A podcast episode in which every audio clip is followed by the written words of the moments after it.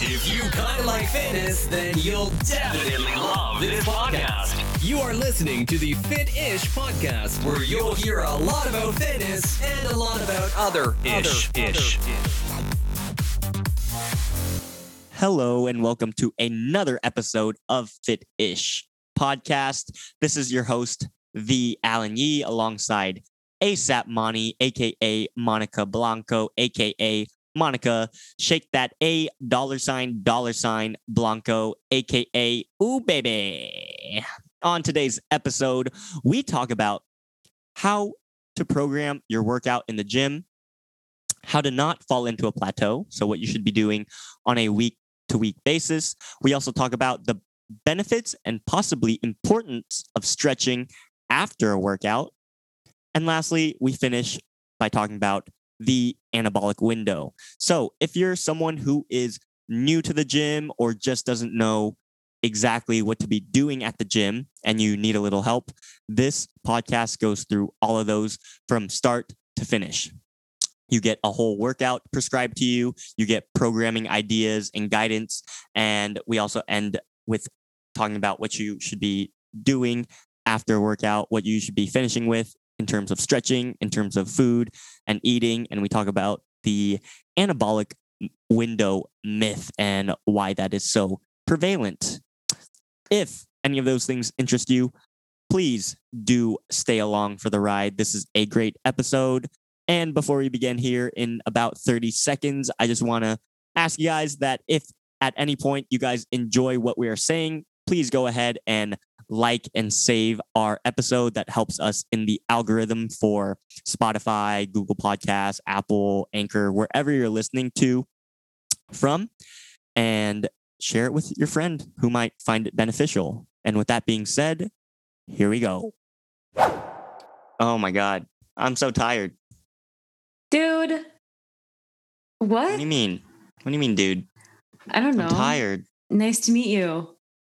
Oh, hi. How are you?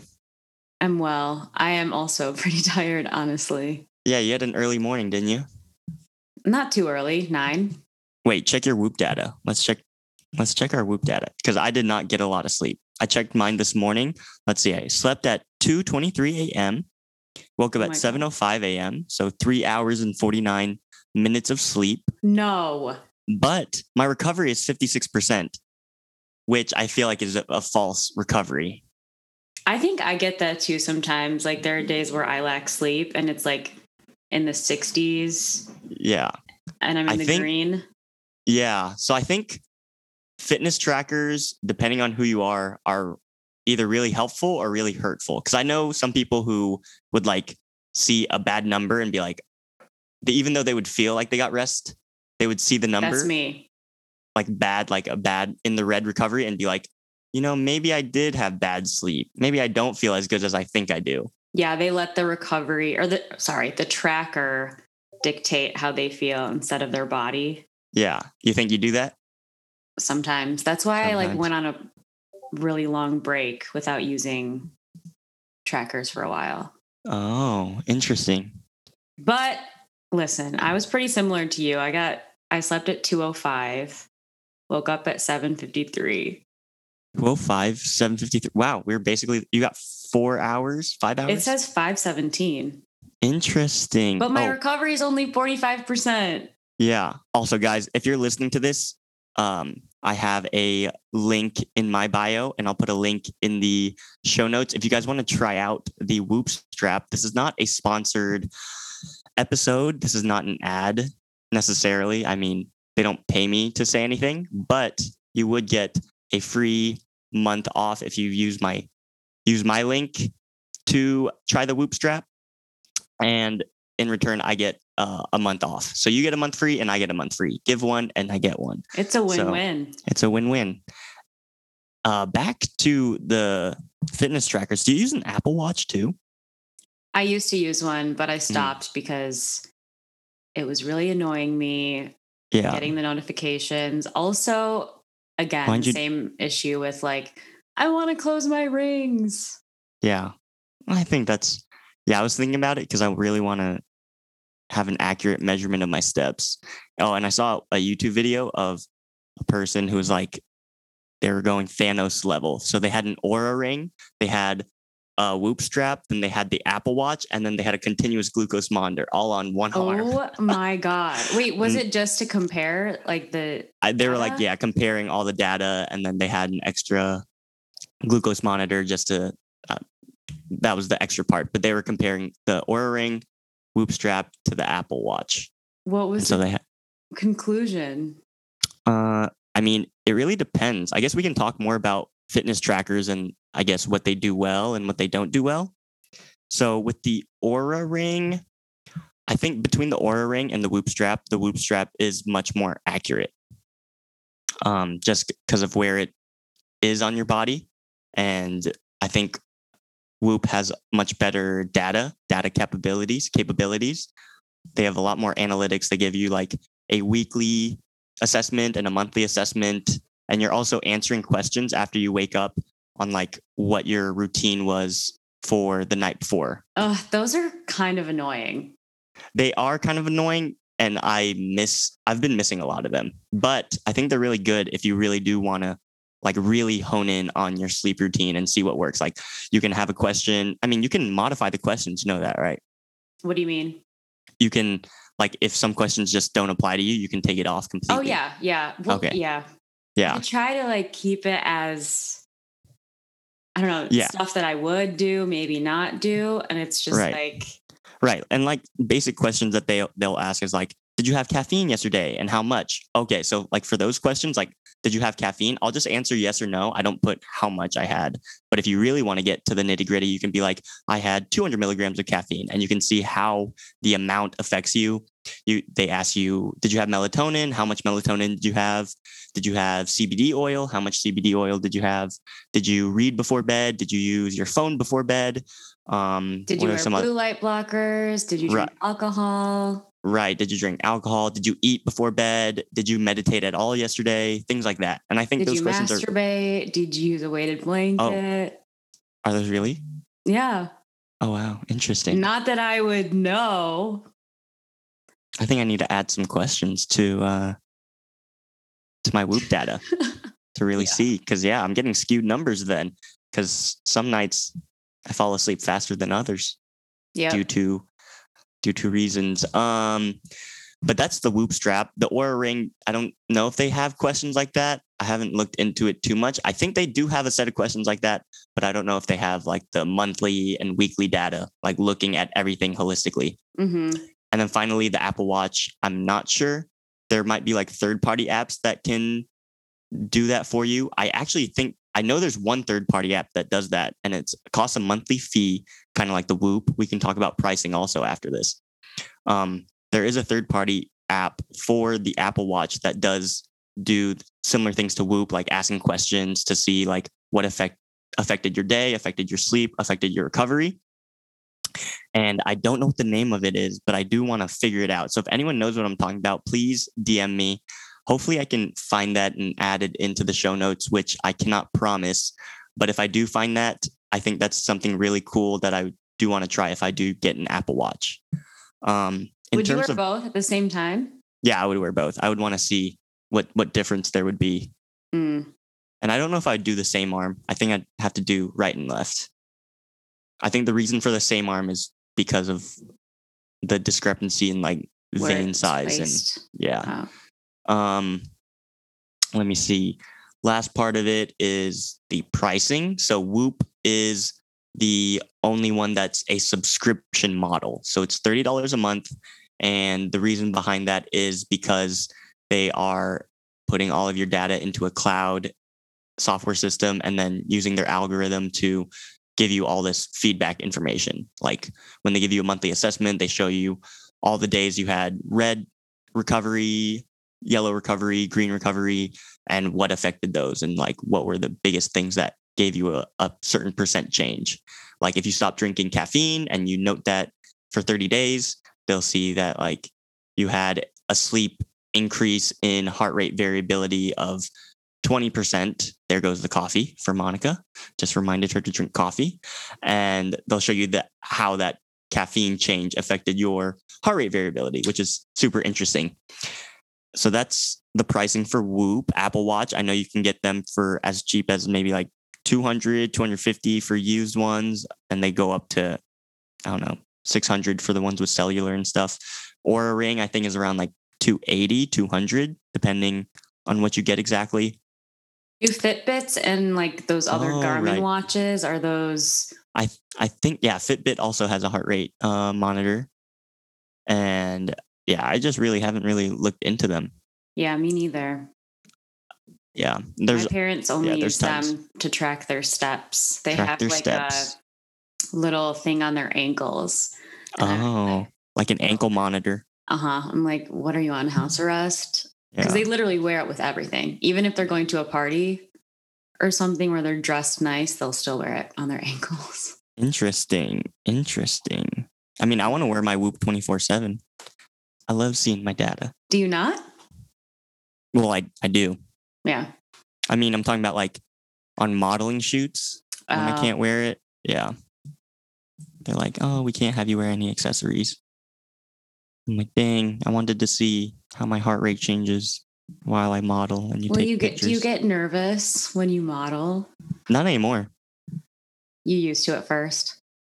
Yeah. Reps. It's just reps. Well, I mean, the nervousness would would come from not being lean enough. Like Oh man. yeah that used to be a mental block for me is like but there's only been one time where i had to be like shirtless for a good portion of the shoot like usually they have clothes and they're trying to sell the clothes Mm. so that you're wearing the clothes and shirts so very rarely am i shirtless in my fitness shoots which i didn't realize how not off how often people aren't wearing shirts or how often people are wearing shirts.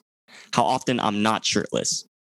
I was Okay. surprised by how often i wasn't shirtless. I thought i would be a lot more shirtless. Okay, that makes sense. yeah so that was like the mental block at first like being nervous about what what figure i was presenting to them because like they see the pictures on my portfolio which i'll link in the podcast. You guys can check out my uh agency's portfolio on me and see those pictures Ooh. And so- yeah so but yeah at first i was like oh like do they know they hired me and not the guy who's like pictured over there like those those are two different people right now and then the second part that i would get nervous about would be like my acne and acne scars Mm. but they always touch it up like even if on my worst days they touch it up like either with makeup or in post-production they really could care less Or both. Yeah both mainly usually both What a tough job. I could Yeah. not. I could see how it could could damage damage your mindset. But at the yeah, I could see how it could damage your mindset. I'm like, well, you're very resilient and mentally tough. Thank you. I mean, yeah, I've never looked at it as a job. They've always been really fun. I've always had a fun time modeling. Wow, that's a good thing. Yeah. Hey, that's how did we get to talking about modeling? I don't know. Oh, it was about the fitness trackers. Oh yeah, if you did notice anything from Yeah. your Whoop, or Yeah. you can't, but You can't. would be Um, cool. Yeah, so that's the fitness trackers. I'm glad we were able to talk about that. I did just have a workout, so my strain is at a 10.1 strain already. Oh, I did not. Well, What's your strain at? You weren't you coaching people this morning? yeah, I, I coached this morning, so I like half do the workout with them, or just like show Mhm. them what to do. Mhm. But I'm not actually doing it because I have to do two more today. Oh my god, yeah, I saw your schedule. Oh, it's at 8.1. Not too bad. Not too bad.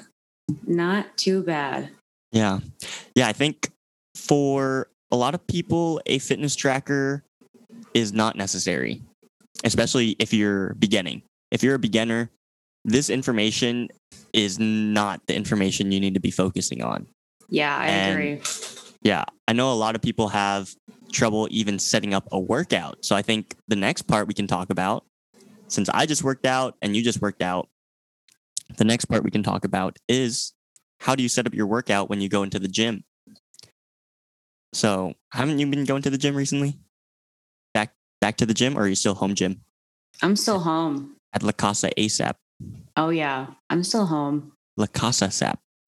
If I'm traveling, then I'll find a gym Mhm. or use the hotel gym, but usually Mm-hmm. I'm at home. Okay. I'm also getting so much activity f- since I've started coaching more. Mhm. So You're coaching every day? almost every day. From what time to what time? Or like how many hours in the day? Uh, kind of depends. Probably uh, six to eight times a week. Six to eight times. And then uh, how many hours in the day? Oh, I guess. Oh my gosh, I don't know. Let's just say two hours every day. Two hours every day? Like two clients every day or clients Yeah. sometimes? or group. Oh, interesting. Two, but two every day for the whole week. So Mhm. maybe like 14 the whole week, yeah. 14 sessions. Interesting. Well, let's get back to creating the workout. So, like, what are the first things you do if you don't plan out a workout and you head to the gym? Well, first, I think that's a loaded question. I was going to say, what, what is your goal? Yeah, right. So, that's the first problem. If you're going to the gym without a plan, you've already lost. You failed to prepare. Failing to prepare is preparing to fail. John Oh, Wooden. wow. Um, yeah, that was in the UCLA gym. It was always there at the water fountain as you're drinking water. Failure to prepare is preparing to fail. And so I always remember it now. Oh my So- God. That's actually, I really like that. You John always Wooden make fun of me for cliche quotes. Oh, I guess that's not really cliche, but it's a good quote. yeah. Cliche would be like overused, right? I Is that part of cliche? I don't know. Oh. Yeah, but back to creating a workout. You you need to have a plan when you head to the gym. I think a lot of people, myself included, fail when they head to the gym without a good plan. I know when I go to the gym without a plan, I either take too long because I'm trying to think of what to do next, Yep. or and or I just don't hit my goals. Like if I don't have a goal in mind and then I think of one on the spot, I'm not going to hit it because I didn't prepare myself. There's a little bit of uh, a central nervous system thing that goes along with it. Really interesting studies on people who use meditation and think about bench pressing. They saw, I think it was a statistically significant number, something like 20%. They could bench 20% more if they thought about the reps in their head. And I know in sports psychology, that's a huge thing is like going through reps in your head. That way, when you get into like the game or into your workout, you're you've already prepared your CNS to fire whatever muscle systems you're trying to work on. Yeah, that's like um visualization, like Right, visualization. technique. Yeah, Exactly. I do that sometimes. Yeah.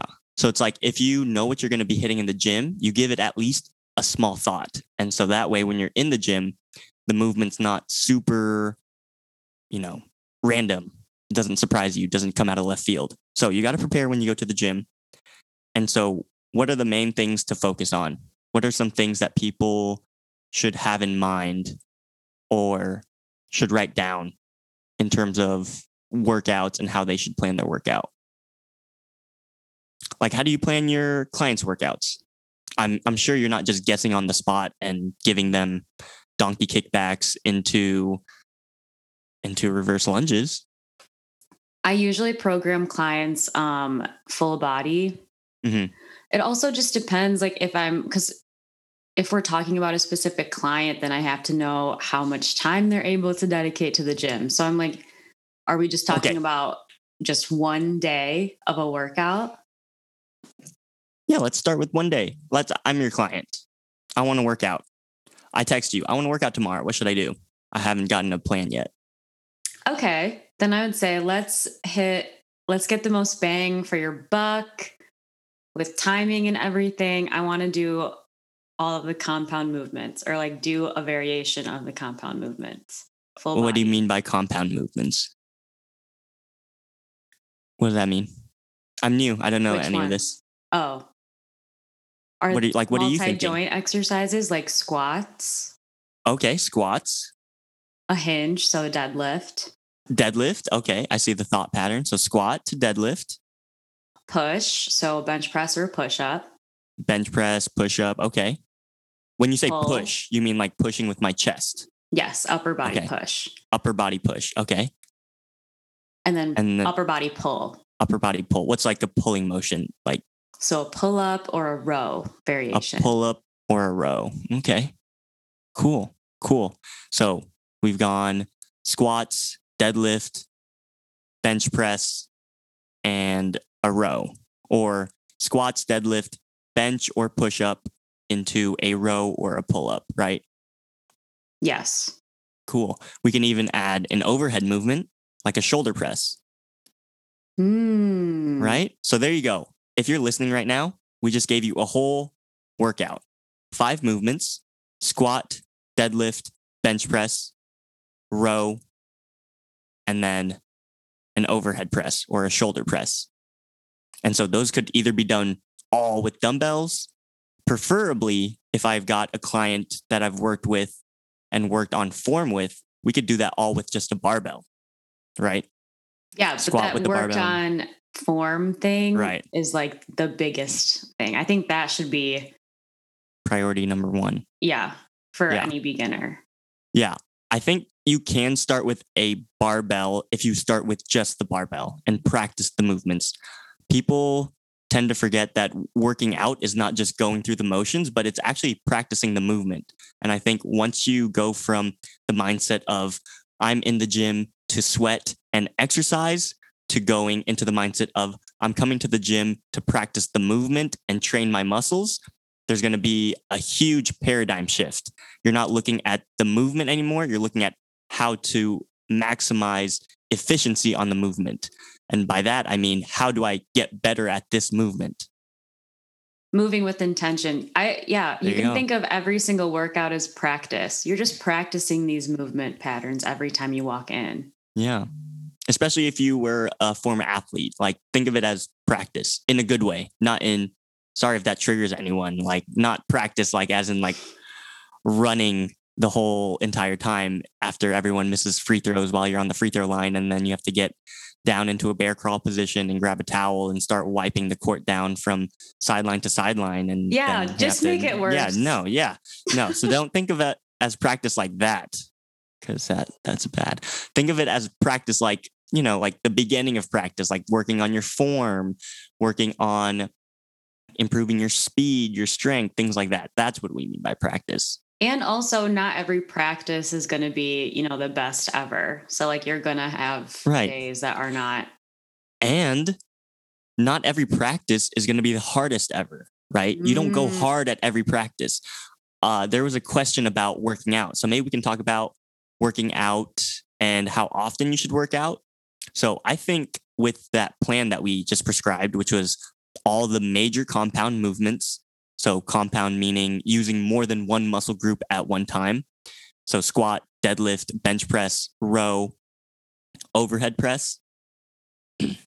you can, for most people, you can do that three times a week, full body. Do three full body workouts in a week and you'll be good. Why three? Why do people say to do it three times a week? Why would you prescribe it three times a week, full body? I think because in the beginning, I would say maybe they're not used to moderating their intensity as well. So you're giving your body adequate time in between sessions to recover and recuperate itself from the session before. hmm But I mean, as you like advance and you keep practicing, uh, I think you'll be able to tell, okay, maybe I do want to do four days a week or five days a week. And now, since I kind of have a better feel for my body and what it needs, then you might be able to moderate it, moderate the intensity. So, how hard you go, how much effort you're putting into each set Mhm. of your workout. Mhm. Um, you want to avoid overdoing it Mhm. especially in the beginning. Yeah. And I think for a lot of beginners, just doing three times a week, it would be hard to overdo it just because of like the extra rest you're getting. And so I think that's a good place to start. Once you start, if you're trying to go for five times a week full body, that's really easy to overdo, Mhm. especially for people who are wanting to do five times a week. It mean, probably means they're using full intensity at each session and really just like are driving themselves to the to the edge of the cliff. Yeah, it's not going to get you to where you want to go any any faster if you do Right. that. It's actually gonna the ROI, the return on investment. that You got to think of lifting similar to any sort of bell curve. Is like the least amount you give is over here, and that gives you no return. And as you progress and as you add in more and more intensity, you'll reach a peak or a pinnacle or what's another a zenith, right? Is that another word for peak? You'll know. reach- yeah. Zenith and then opposite of zenith is nadir. So you'll reach a zenith and that's like the most efficient workout you can have. And then even if you go past that point and you try to add in more intensity it doesn't keep going up it starts to go back down. And if you Mm. add so much intensity it's like doing the most is the same as doing the least. So you want to find a good middle between doing the most and doing the least. And it's just doing enough being average yeah, we just want enough. Yeah, that's good enough. aim for average, I guess. We need to reword that because it's not like, yeah, but Aim for average. aim for average, I guess. Quote, aim for average, I guess. our Um, favorite quote is "Get more, doing less." That's our favorite quote. yeah, get more doing less. Perfect. Get more doing less. And I think that's what a lot of people, general population, that's what they want. Uh, yeah. So that's the workout. Oh, also the benefits of doing it three times a week. At minimum, two times a week is okay. Full body. I would highly suggest three times a week is because if you are a beginner, you get to practice that movement three times a week. And think about it. If you miss a day and you're trying to go three times a week and you only did two times a week, two times a week, you've hit each muscle group twice that week, which is kind of in that sweet spot for how much frequency you want in order to build strength and muscle. So if you're hitting two times a week, that's great. The problem with a five day a week bro split that the three day full body split kind of covers is the weakness of the five day bro split, which is like Monday chest, Tuesday back, Wednesday shoulders, Thursday, sorry, Thursday arms, Friday legs, something like that, where you're Something doing like that. one body part each and every day. If we break that down, you've only done one part, body part in one week. Whereas the three day full body split, you've done each body part three times that week.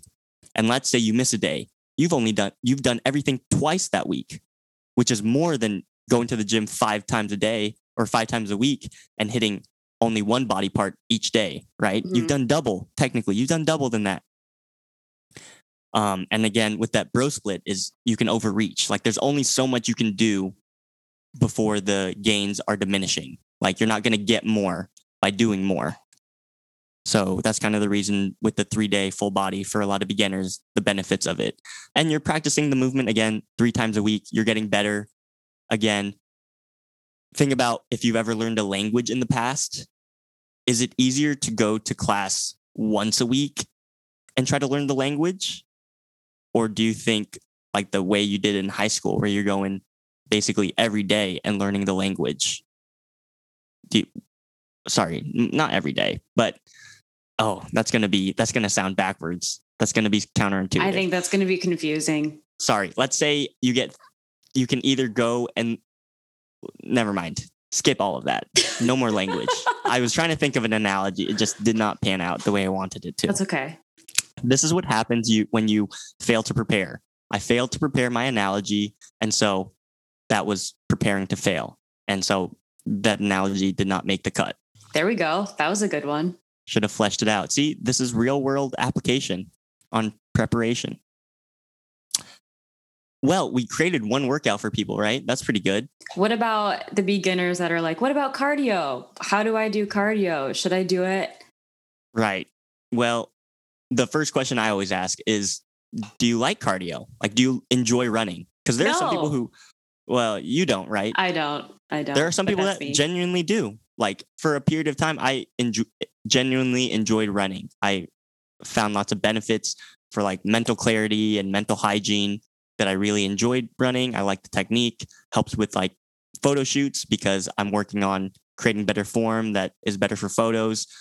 Because if you ever see, if you're a real runner and you see someone who's a model and they take a photo and they're about to heel strike, subconsciously and psychologically, you're less likely to buy that product because you feel like that person isn't a real runner. And so therefore, if you were to get that product, they're not they're not creating it for real runners. Does that make sense? Yes, interesting. I It's like whoa. yeah, it's like the same thing for like if someone was trying to sell you like fitness equipment or fitness technology and they were doing a quarter squat, you're like, well, I'm not gonna buy that. They're not even squatting correctly. Like Right. they must not think of they're not having me in mind. Like I don't know That's who so they're trying to sell this to. They're not selling it to me though. So that's kind of my idea of uh when I got into cardio. But first question is I ask, do you enjoy cardio? If it's yes, do it first. Sorry. Second question, do you, first question, God darn it, I am all over the place today. Hey, I have all right. You had a little human. caffeine. Yeah, I know. Okay. Deep breathing. Okay. Now. Let's just take a couple of deep breaths together. People listening are like, God, just speed it up. We just want to get to the good stuff. All no, right, you gotta, we're you gotta, wait. you gotta know, you gotta wait. You gotta wait. Yeah, you If gotta you be want to- patient with us. Wait, if you if you do want to get to the good stuff fast, listen to it in 1.5 speed. I listen to all my podcasts in 1.5 speed. Gets way better, and I can just yeah, I love 1.5 speed on my podcast. Anyways, first question I ask: Do you enjoy cardio? If the answer is yes, second question is: Do you want to get better at cardio or at lifting? If they want to get better at cardio, do cardio first. If you want to get better at lifting, you need to lift first. So if you enjoy cardio, but you don't want to get better at it, lift first, do cardio after because you enjoy it. You enjoy cardio.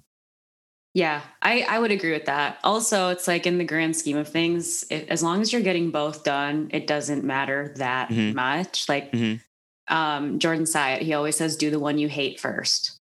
Mm, That way it's out of the way. And then is that the way? just finish your workout. It, it really doesn't matter that much, which Yeah. what the order is. Yeah. You could. Okay. Well, the only reason I would disagree is if it's like hard cardio, if like people are going on like a few mile run. Because I know if I did that, I wouldn't have enough energy left for my strength training and I oh, want to yeah. prioritize my strength training. So which one do you want to prioritize? So I say my idea is like which one do you want to prioritize and get better at? You should do that one first. But I can see the logic behind doing what you hate first if it's like very moderate, low intensity. Like Right. if it's going for a 10 minute walk to warm up for your workout, which is what I do sometimes, is like that's perfectly fine. I'm not Mhm. straining myself. Like it's not hard. I'm literally just walking. Yeah. Yeah, that makes sense. Yeah. And then there's also the people who hate cardio and don't want to do it. And I think when they think of cardio, they think of running. Like if you hate cardio, you hate running. Those those are two different things. First off, running is not synonymous with cardio That's such a good point. That's such a good point. Yeah. because walking is still cardio because it improves your cardiovascular health. So Okay. I'm not going to tell you not to do cardio. I'm going to tell you if you don't enjoy running, you don't have to run, but I'd say still get in a walk if you're actually like into longevity of health and fitness, like you can still walk every Right. day. Like I don't want you to be totally sedentary. There's nothing wrong with walking. There's nothing Yeah. wrong with walking. And I think that's where people get messed up is like they synonymize cardio with like running or sprinting, something hard. Yeah. That's what I was I was like, I'm trying to backtrack and think if I said I hate running or I hate cardio. I definitely don't hate cardio. Mhm. I hate running. You hate running. I Yeah. hate running. Yeah. And some people hate running. Yeah. Um, so if it's walking, you know, perfectly fine. But there, I hate, I hate bringing this study up because then this gives people the reason to like say, oh, like walking is pointless and it's useless and all cardio is useless is because there are studies now showing that the cardiovascular benefit of moderate to high intensity weight training has similar benefits to the cardiovascular benefits of running X minutes per week, like Oh. same of oh. like 20 to 30 minutes per week. what benefits? Have you seen that study? Cardiovascular benefits. So weight training has cardiovas- cardiovascular benefits itself. Yep.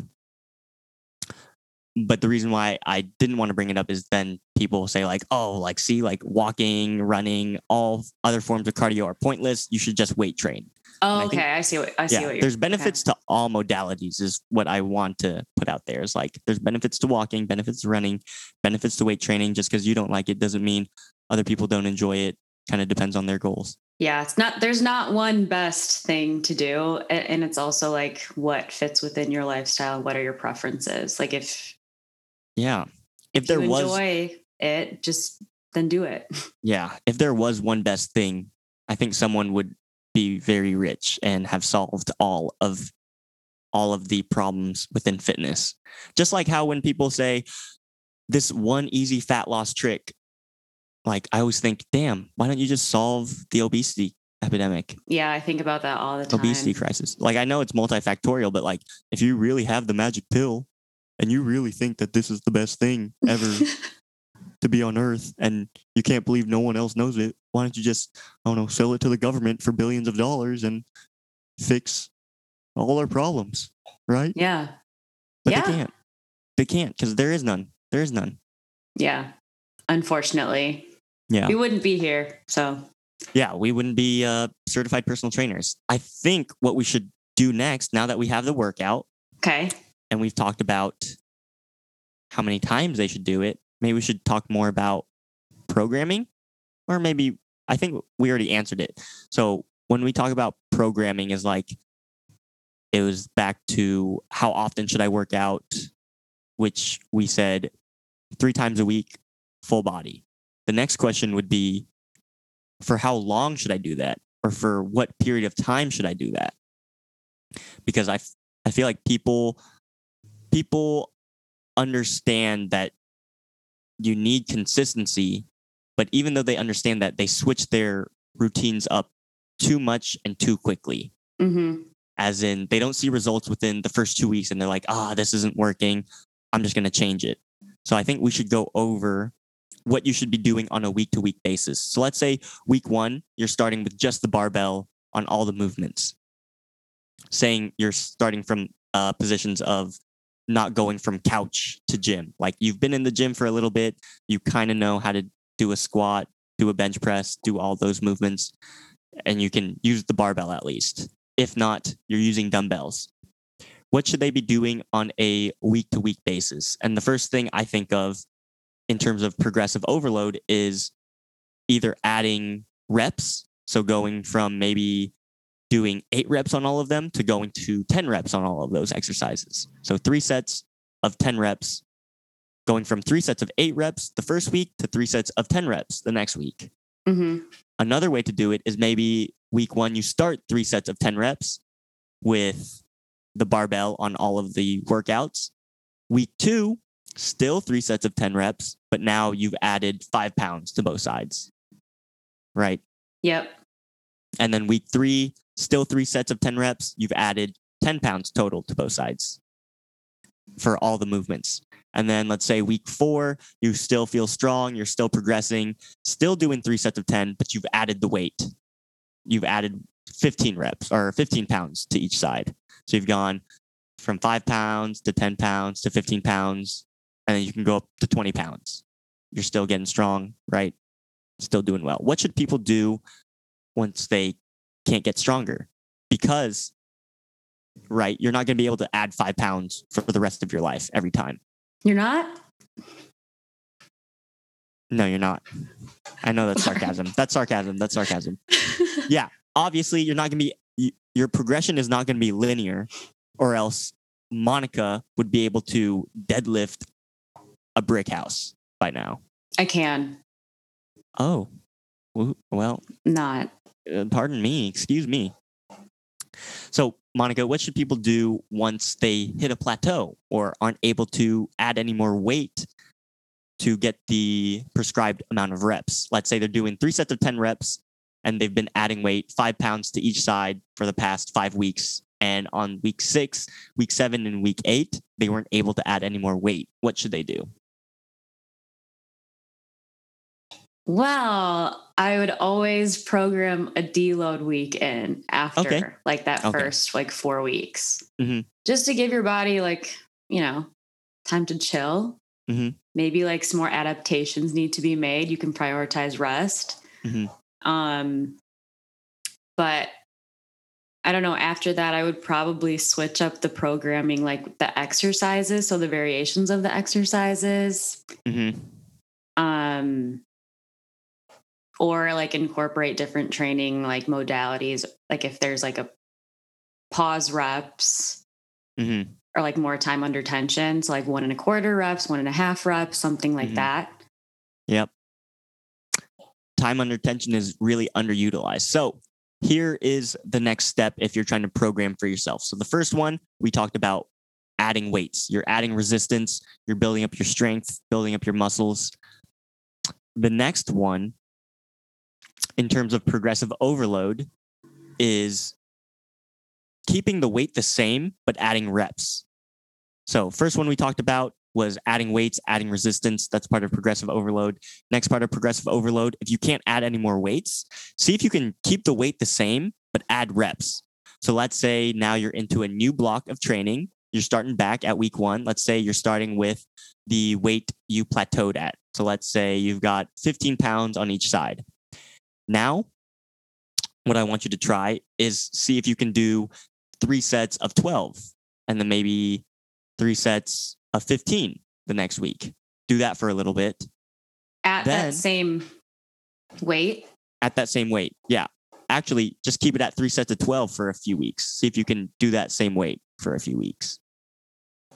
Right. or yeah sometimes i feel like even dropping in weight a little bit okay. Let's talk about dropping in weight. if you're trying to increase your reps hmm So you say maybe let's drop the weight and let's do instead of three sets of 10, let's go for three sets of five.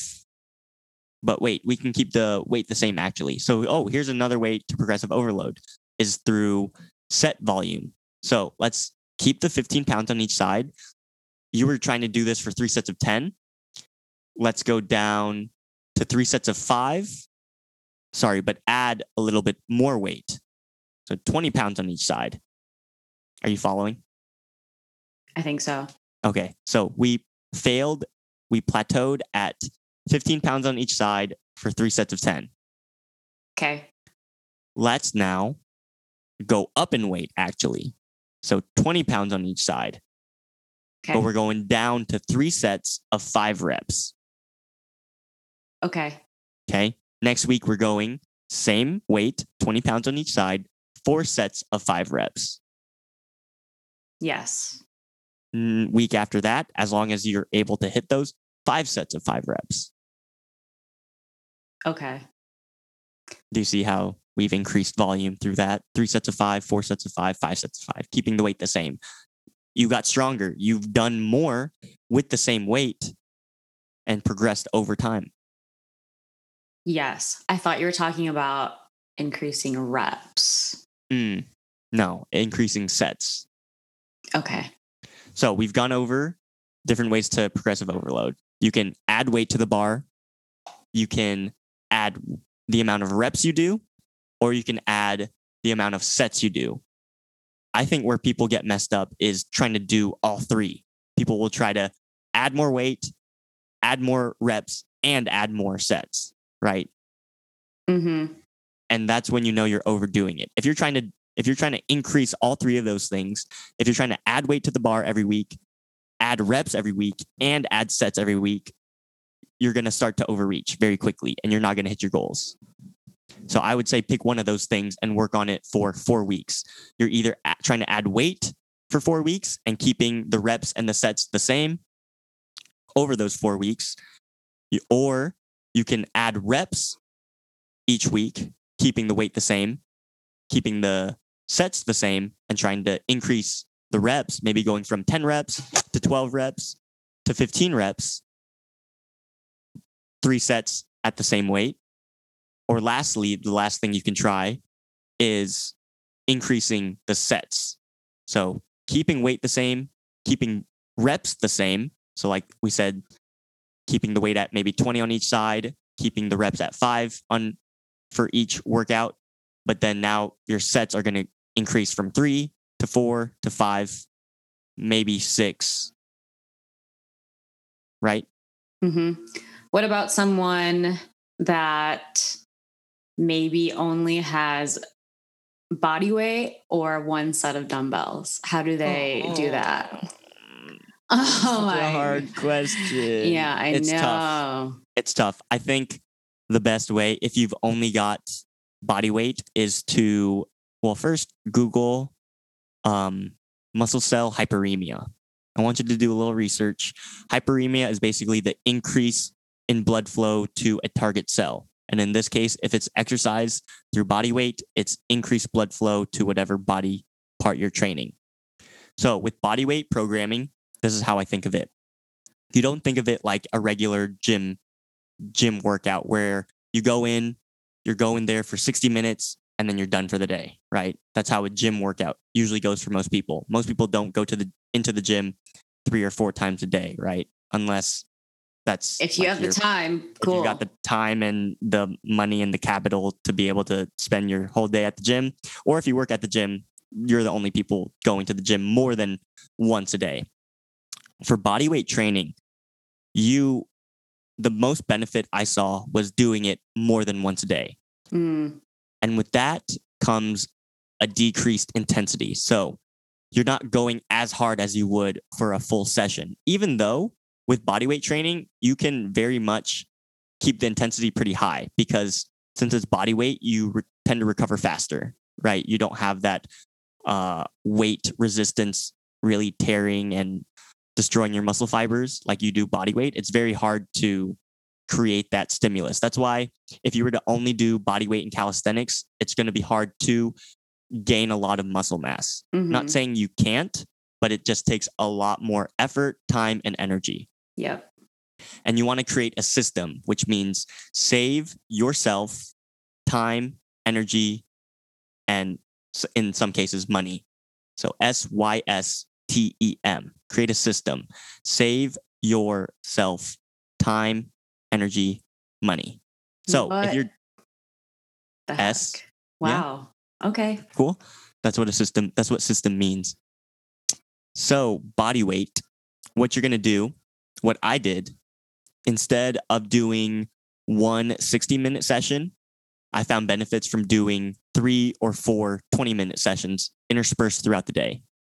So, whatever workout I had planned for body weight, I would split that up and do just 20 minute sessions throughout the day. Okay. Yeah. Do oh, but do you want like workouts for body weight? Oh no, I wasn't even thinking about that, but Oh, well, yeah. Oh, you were asking. just well- how how they would progress, and I was just thinking Oh, how they would simple, like less time in between your sets. Oh, progressing with body weight. Yeah. The Yeah. progressive overload for body weight would be, yeah, trying to do the same amount in less time, hmm or trying to do the same amount under more time under tension. Yes. like 25 push ups, but trying to do it spread out through like two minutes instead of just like pumping it out. Like going one, two, three, four, five, just going nice and slow. One, uh huh. two, Very slow. three, four, like that. That's going to create a lot more time under tension. It also, yeah, it helps to think about like your muscles don't know load or weight; they just know tension. Right. So I That's, think that's uh, something like earlier when I was mentioning time under tension in the gym. Mhm. Even if you did keep the weight the same, but you just moved really slowly, hmm I don't know. I think that is another cool way to Your, progress. your muscles would think, yeah, it's the same. Like doing 100 pounds, but repping it out within 10 seconds, you can find an equivalent weight, maybe like half the weight, but do mm-hmm. double the time, and your Yep. muscles would think it's the same. Yeah. The difference would be in terms of myofibrillar versus sarcoplasmic hypertrophy, which is something I've been looking like really into because I really want to add some mass. So with the difference between the hunt, people would ask like, well, why don't I just do 100 pounds all the time, or why don't I just do 50 pounds but double the time all the time? And the reason why is there's a difference between like actually creating change in the muscle cell or creating a change in the extracellular matrix of the muscle cell. So, two ways to gain mass is by increasing the size of the muscle cell itself through hy- hypertrophy, muscle cell hypertrophy. Or the second way would be to increase the sarcoplasm, which is kind of what you get from like the pump, like just Mm. increased blood volume and like water volume to the extracellular matrix of the muscle cell, not the muscle cell itself, but like the surrounding parts of the muscle cell within the fascicle. So that's kind of the difference between like why you would pick 100 pounds, like a heavy weight, and do it quicker versus a lighter weight, but doing more of it over a spread amount of time. Yeah, I feel like does that have something to do with like the neuromuscular like recruitment too? Like if you're Yeah. moving slower. I think it would deal with like the recruitment of like your fast twitch muscle fibers versus your slow twitch. So fast twitch are the bigger fibers. They move more rapidly with more power, like harder contractions, but they tire out very quickly. And then the type 2, there's type 2A and type 2B, right? I forget. There's type 2A, type 2B, and type 2X, right? And let me just check on that real quick Google. slow twitch muscle fibers. Let's check. Uh, so, oh, sorry. Woo, we messed that up. Oh my God, we messed that up. I messed that up. I messed that up. Um, sorry.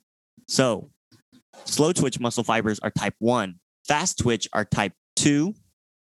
And the fast twitch can either be type A, type B, or they've seen a type X. Uh, not too much research on the X, but there's a small difference between type 2A and type 2B. Anyways, type 2 is the fast twitch. Those are the bigger muscles. They move fast, but they tire very easily. Their main source of energy is through glycogen. So, glycogen and uh, creatine phosphate. So, when you're thinking of like people sprinting, they're using tons of glycogen, tons of creatine very quickly. And we'll do another episode on why creatine is so beneficial for any sort of strength athlete Yes. because there's also brain brain um, effects of creatine, which is interesting. We'll get research papers for that and go over that. So that's fast twitch. Slow twitch, they are much smaller and more efficient at movement, meaning they don't tire as quickly and um, they're more efficient at using oxygen and ATP and can even uh, wait for glycogen to be restored after it's repleted to use it. So more efficient at using glucose, oxygen, and ATP phosphate.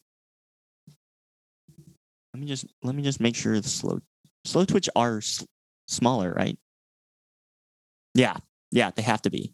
I'm thinking marathon, slow twitch, sprinter, fast twitch yes. which oh that could be a whole nother discussion is people like people training for body types like training to look like a sprinter versus training to look like a marathoner.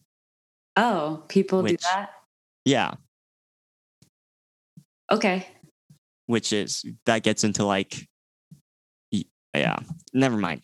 Ignore the last part. But yeah that's the difference between slow twitch and fast twitch so. That's why we love the glutes because they're made up of both. yeah. Aren't they 50-50 like exactly? I don't know about those numbers. I guess I I don't know. isn't brett contreras like the The glute guy, Brett Yeah. Contreras. didn't he his whole research was on butts Yep. but He's an okay ass man. Oh, so it looks like gluteus maximus is more slow twitch than fast twitch, around 68, 70% slow twitch, 30, 32% fast twitch. But that's why they can like recover quicker, right? Mm-hmm. Yeah. Yeah. Uh, what else did we need to cover? I think we covered just about everything. We gave you guys a workout for the gym, how to program week to week. If you hit a plateau, if you guys need any extra programming advice, I got I want you guys to check out my new program on Superset app. I'll put that in the podcast and in the show notes. It's also in my Instagram bio. It's a 12 week upper lower split. So instead of three full body days, it's uh, upper body, lower body, upper body, lower body. So two upper body days, two lower body days. And this is for, I'd say, intermediate people. So How would you I define intermediate? I would define intermediate by six months to a year of weight training experience. So they should have the basics down, the They basic have- movement patterns, right? Right. If I asked them to squat, bench, deadlift, they would know what to do. They wouldn't need Mhm. help setting up. They would understand the form and the mechanics. They would just need help on like how exactly to program. And of course, like people can always, you know, ha- need help on form. I always am trying to improve my form. Always. What I mean is that like their squat looks pretty good. They're not, they don't have like problems with their squat, knees caving in, rounded back or overextended back, able to get a good range of motion, things like that Uh-huh. is what I look for in form. So those would be the intermediate people where they just need help in terms of programming their workout, figuring out what what they should be doing on a week to week basis. Yeah. That's Helps with call it. structure for sure. Yeah.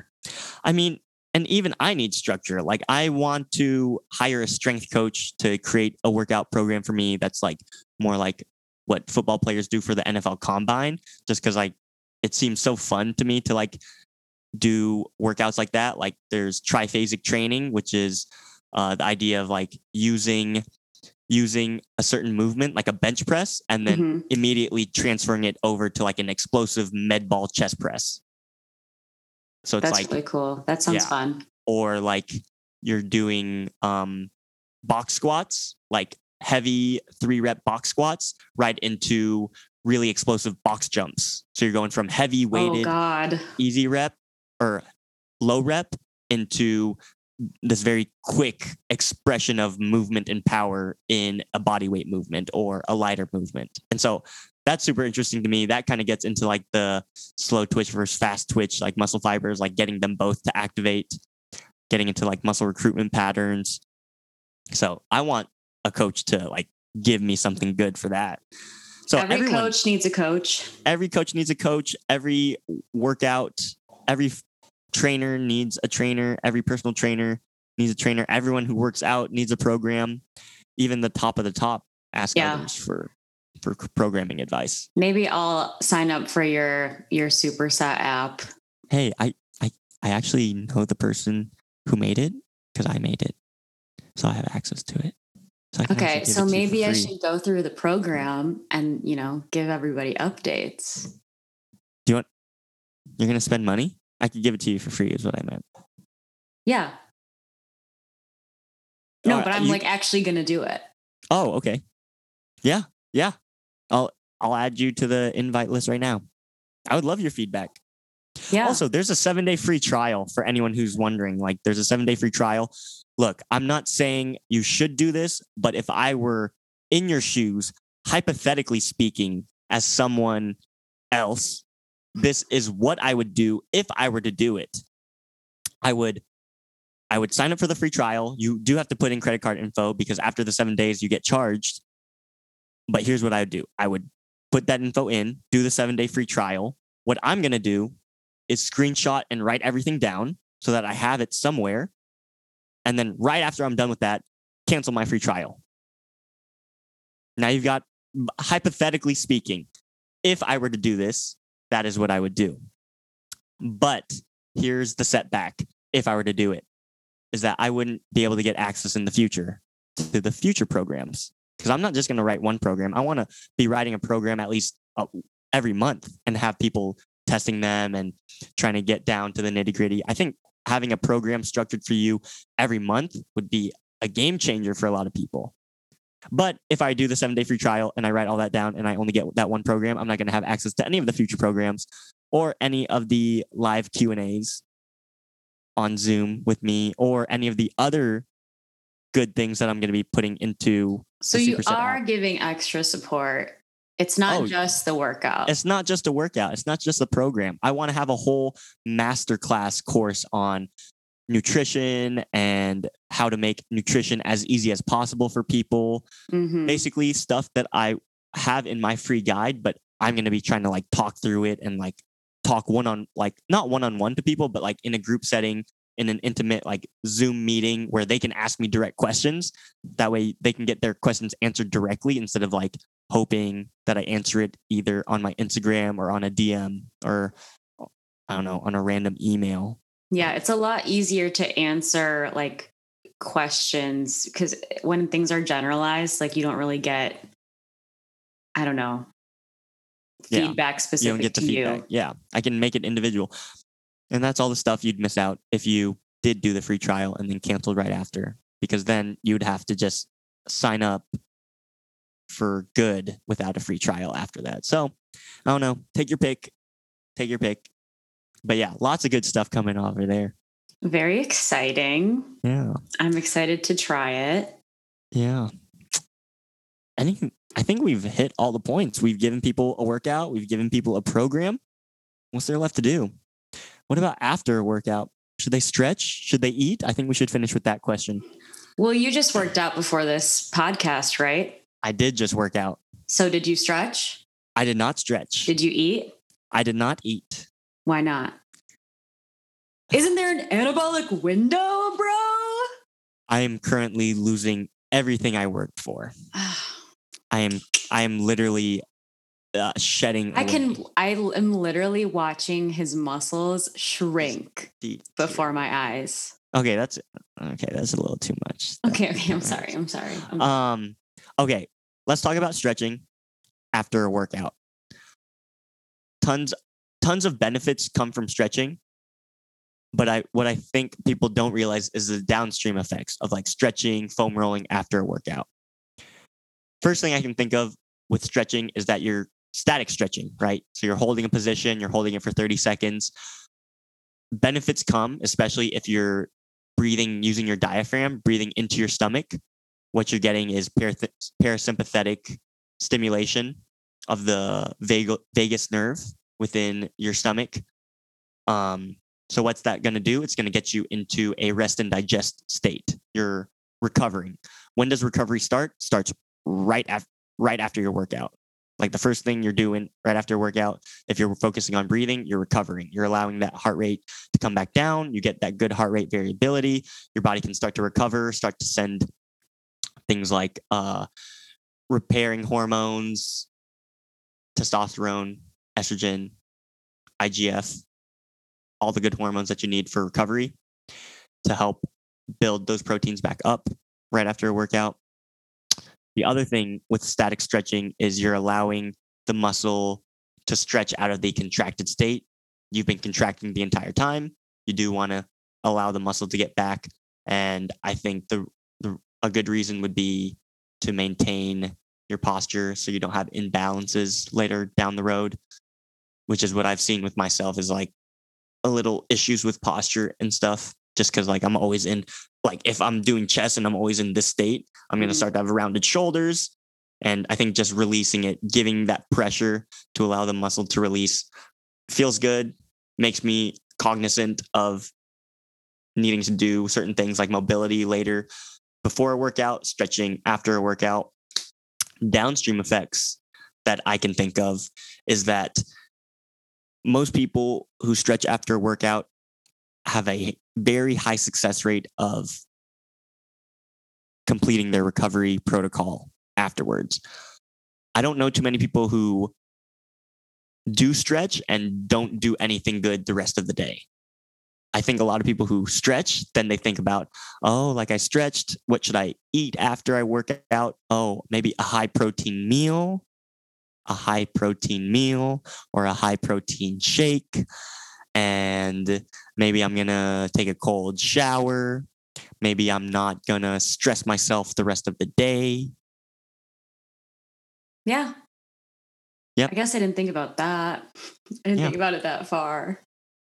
I think of it very far. We get yeah, I I do things in my I'm- thoughts. Well, I'm hoping that if any of my clients are listening, that they don't skip out over stretching after they finish their workouts. I feel like if it were me and I were doing your workout and Mhm. you had some stretches for me at the end, I'd be like, eh, I already did the workout. I'm just going to walk Yeah. out. Hmm. Yeah, you should make them listen.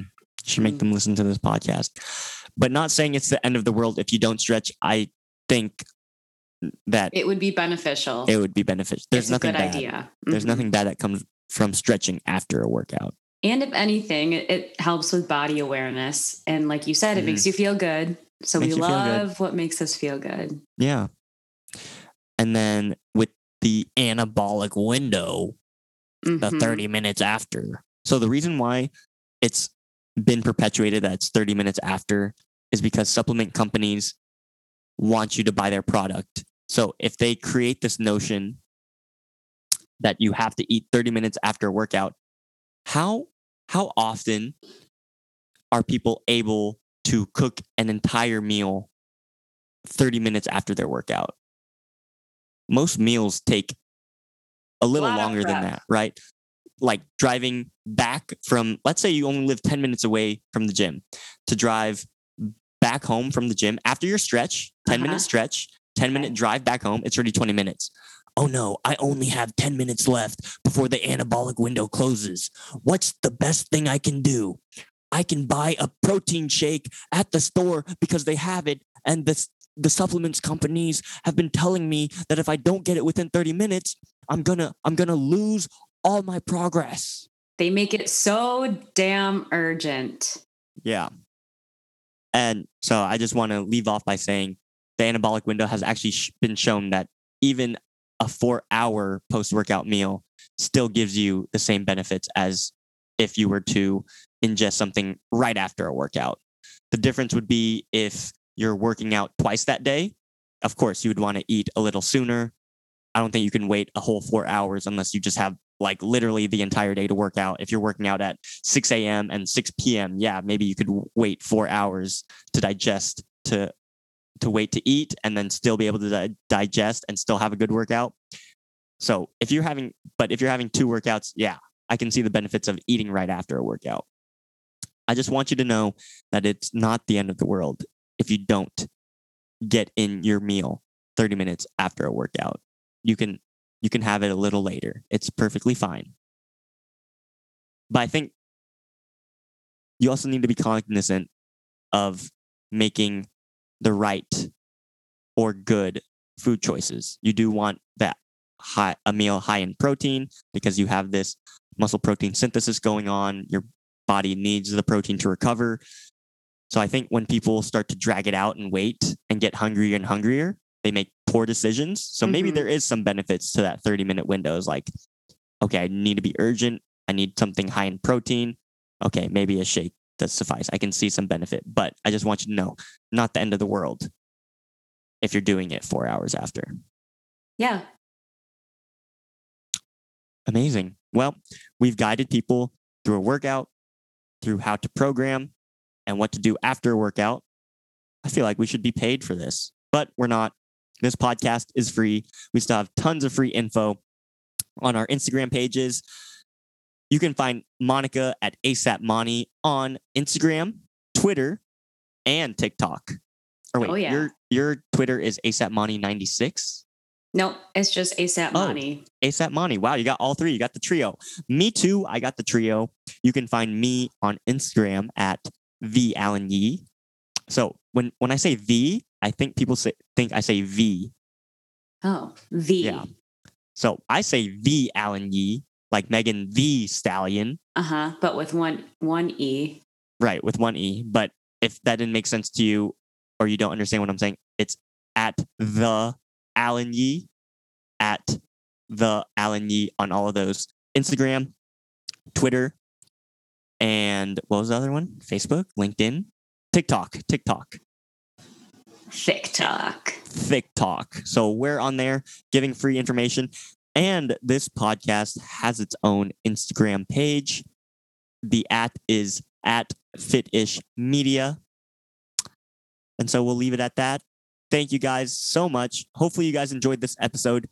If you do, give it a thumbs up and share it on your story or to a friend or family member that might find this information highly beneficial. We appreciate you guys. If you guys share it on your story, please tag us, tag uh, Monica, me, and Fitish Media, and we'll try to repost you. We just love seeing if this these podcasts are reaching the people we want it to reach. Thank you guys so much. We will see you guys on the next episode of Fit Ish.